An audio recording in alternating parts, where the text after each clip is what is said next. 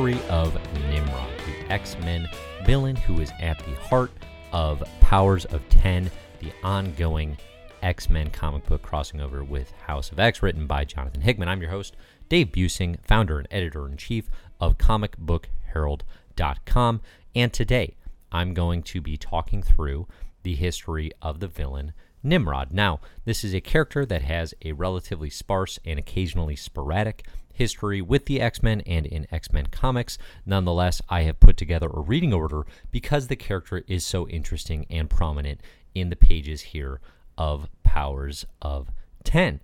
If you haven't been reading House of X or Powers of 10 or been keeping up with the Comic Book Herald Kraken Krakoa series I've been doing, again, this is the fifth episode in the installments, I would recommend you go back and read if you are concerned about spoilers. For everyone else who has been following along, or if you just want to get the history of the character here before you go into the series, which I think is practical, I will be talking a little bit about the fact that the character is involved. But aside from that, honestly, um, it's not like I'm going to spoil any major twists or turns in this one. I don't believe. So, Nimrod, let's talk about not the childish insult, not the famed Northern Wisconsin high school football team and franchise, but the X Men villain who is basically the ultimate sentinel. Um, Nimrod is created in the pages of Chris Claremont and John Romita Jr. Uncanny X Men in the late 1980s, and he is a sentinel from the Days of Future Past timeline. Now, I include in my Nimrod reading order that I put together here over on comicbookherald.com, which you can always check out in the, gotta get my hand on the screen, show notes. Uh, you can click that link there to see the whole thing. I do recommend reading Days of Future Past as a prelude. Now, Nimrod is not specifically mentioned by name in that comic, but that's the timeline where he comes from, where effectively X Men have been nearly wiped out. I mean, they are all but exterminated. Days of Future Past, it's Uncanny X Men number 141 to number 142. If you're unfamiliar with those comics, highly, highly recommended. They're classics by Chris Claremont and John Byrne. They're essentials, and basically that is like the dystopian future where Nimrod comes from. And he is the the ultimate sentinel in that he's adaptive. He can respond to like any type of mutant. Basically, when you're thinking about sentinels and you're thinking big red, purple, you know, animated series style type things that are destroyed by Wolverine's claws, Nimrod is the version of sentinels that like the X-Men borderline can't defeat. They always need some sort of trick, right? It can like reconstitute its atoms at the atomic level. It has um, sort of like protocols and answers for everyone. If you actually think of the uh, X Men Days of Future Past movie that came out, um, you know, in 2014, those Sentinels that come and just wipe out the mutants in the early going before they have to do that last ditch effort, a la Days of Future Past, the comic, sending someone back in time. In the in the movie, it's Wolverine. Uh, those types of Sentinels are very akin to Nimrod style models. So that's who we're talking about here. Um, again, because the character is so prevalent in the pages of of Powers of Ten, you know, he is the oh boy, oh boy, hang on, okay. Sorry, he is the, um, you know, the the catalyst for the X Men Year 100 timeline and the events that happen there. So it's important to know what is going on with Nimrod. So let's talk about his history. Again, he's a interesting, compelling Sentinel. I think one thing that has surprised people is Powers of Ten. Nimrod has this. Uh, he has an attitude. He is kind of sassy. Um, he makes jokes. Uh, he is taunting some of the X Men that he captures, and and you know I think quite famously now is extremely excited to potentially torture one of them. So we're going to talk about, you know, is this true to his character? In some ways, yes. In some surprising ways, I found going back and doing this reading order, uh, it you know he actually does have more personality than I think you would anticipate from a Sentinel. So where does Nimrod begin?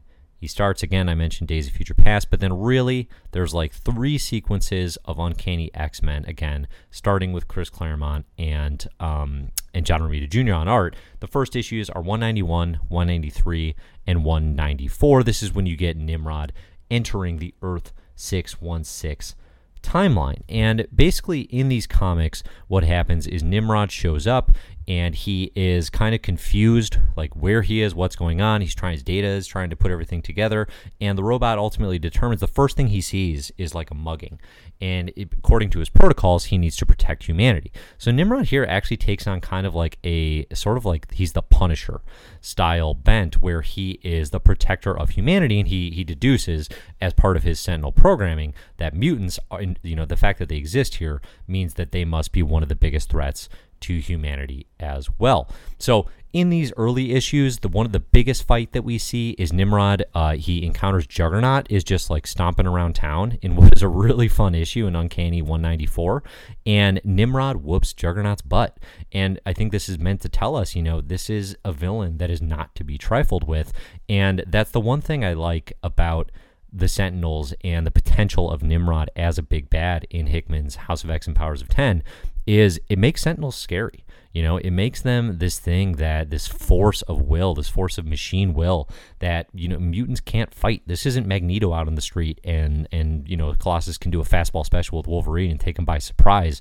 Like Nimrod has answers for all these things. Now, of course, there's exceptions to this, as you can see just from this famous cover here of Nightcrawler wearing, uh, you know, he's got Colossus arms and he's got Rogue's, uh, you know, like uh, top on. That's because Rogue has to basically absorb the powers of the X Men team in this comic in order to take Nimrod by surprise effectively. So that's the the debut the debut of Nimrod is he comes in here and he again you can see here um, you know his prime directive is basically to obliterate mutants. So he attempts to do that throughout his early appearances. I think one one panel that I found really interesting that I'm going to call out here in the video is there's a note here that Nimrod makes to himself saying Class Omega subjects are on a par with this unit.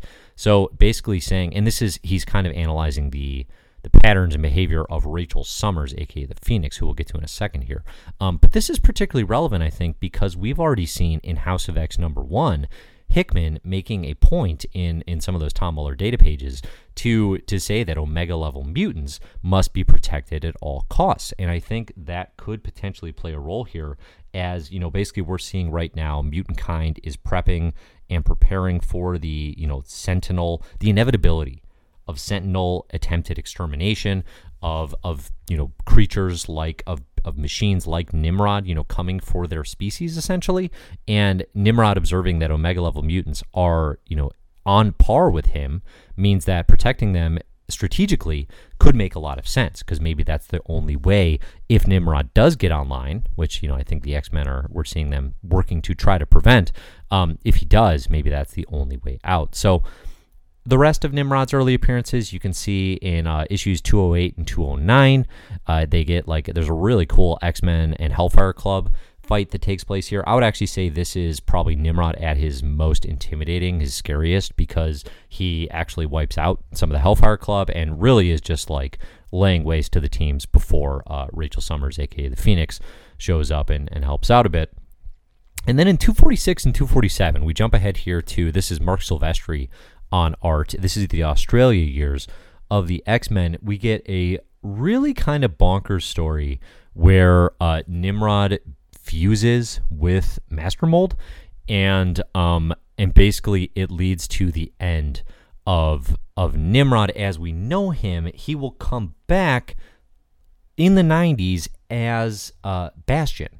Now, I'm not going to get into all the details of Bastion, other than to say, like, basically Bastion is Nimrod and Master Mold combined, like a so the ultimate of Sentinels made flesh. Um, so it's it's this like he's still an X Men villain, but he can kind of move about in society and, and influence and manipulate people. Um, in a way that Sentinels typically cannot. There's actually a really good issue that I found here in the 90s. It's called uh, Machine Man slash Bastion Annual 1998 number one. It's completely bizarre that it even exists, I would say, but it does an excellent job explaining the um, the Nimrod and the the Bastion relationship, sort of showing him created out of the ashes of Master Mold and Nimrod uh, being tossed into the siege perilous. Which again, there's a lot of like high concept stuff flying around in Uncanny X Men at this point that is frankly not worth explaining to get us to to an explanation other than to say Nimrod and Bastion are eternally connected. Uh, I'm going to separate them out and just talk about like the Nimrod comics you want to read. But if you're super interested in everything about them, you would want to progress to some of Bastion's greatest hits. It'd be things like um, Operation Zero Tolerance in the late 90s, or I would say the Christopher um, what is it, Christopher Yost and Craig Kyle stories in Uncanny X Force in the late 2000s, building up to X Men Second Coming. Okay. There's also a couple really cool callouts of Nimrod in the 90s in the Excalibur series. Uh, this series makes a lot of sense for more Nimrod related material because of the fact that Rachel Summers and Kitty Pryde are both regular Excalibur members during this time.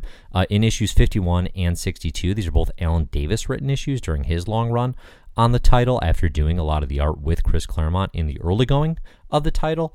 Um, they flash to the Days of Future Past timeline, and you get these uh, panels here of Rachel and Kitty attempting to destroy Project Nimrod. So you get some a little bit more detail about like what it was like, you know, for them in the Days of Future Past timeline about Nimrod, you know, effectively being there.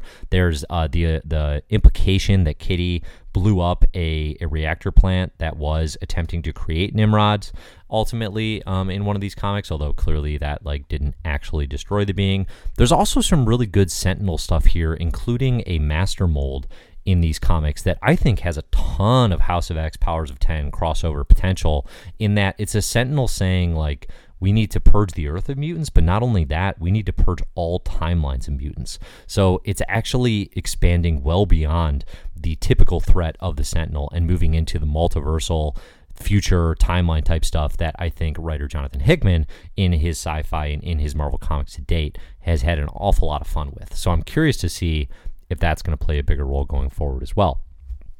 And then the final one here for Nimrod stories is actually um, it's probably the most direct Nimrod story post Uncanny X Men Origins, and it's New X Men Childhood End. Basically, you're going to want to read New X Men like 20 through 32. These are Craig Kyle and Christopher Yost comics, and they bring Nimrod back to the present day in some really interesting ways.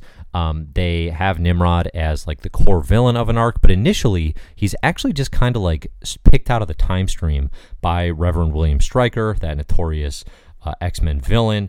And Stryker uses Nimrod's like computer databases in order to find and um, ultimately try to kill mutants, including the new X Men here, who are this is post Grant Morrison's new X Men. So these are like actual young students at the school. They're actual quote unquote like literal new mutants and stuff. And um and basically Stryker uses Nimrod to get to them. Nimrod eventually does come online, and once he does, then the new mutants and Forge actually have to deal with him. Now during this story arc, Nimrod from a parallel timeline, he threatens Forge by saying, if you don't help me travel through time, figure out time travel in my, you know, in my Sentinel being, I will kill your family. And Forge's family in this timeline is his true love, Ororo Munroe Storm, who during the like continuity of Marvel Earth 616 at this point was married to Black Panther. So this is obviously not the the Storm and Forge future that we know, um, but they have a kid too. So you get these kind of harrowing scenes of Nimrod showing up and threatening Forge's family, threatening Storm and their child, and then all of that building, of course, to the new X Men and Forge needing to stop them, which takes us really to like the last we've seen of Nimrod proper until Powers of 10, which is where we stand today. So that is a history of Nimrod in brief. He is a destructive force. I think already we've seen Hickman and R.B. Silva, the artist, make Nimrod the most interesting he's ever been in the pages of Powers of 10. But hopefully, this gives you some understanding of the character and where he's come from and and also like what he might mean moving forward in this series. So again, this is Kraken Krakoa. This is me, Dave, founder and editor in chief of Comic Herald, trying to just like explore and explain as much of things that I find most captivating about House of X and Powers of Ten, because I think this has been the most fun X Men comic I've read in since I'm a comic book fan. So I hope you're enjoying. Thanks for listening, everybody. Again, you can check out the link to the Nimrod reading order on comicbookherald.com. I've got a link in the show notes. And as always, you can find me anywhere at Comic Book Herald on social, on YouTube, Um, you can find the podcast, Best Comics Ever. And if you're interested in supporting the show, figuring out ways to help out Comic Book Herald some more, go on over to patreon.com slash comic book herald to do just that. Thanks everybody for listening and enjoy the comics.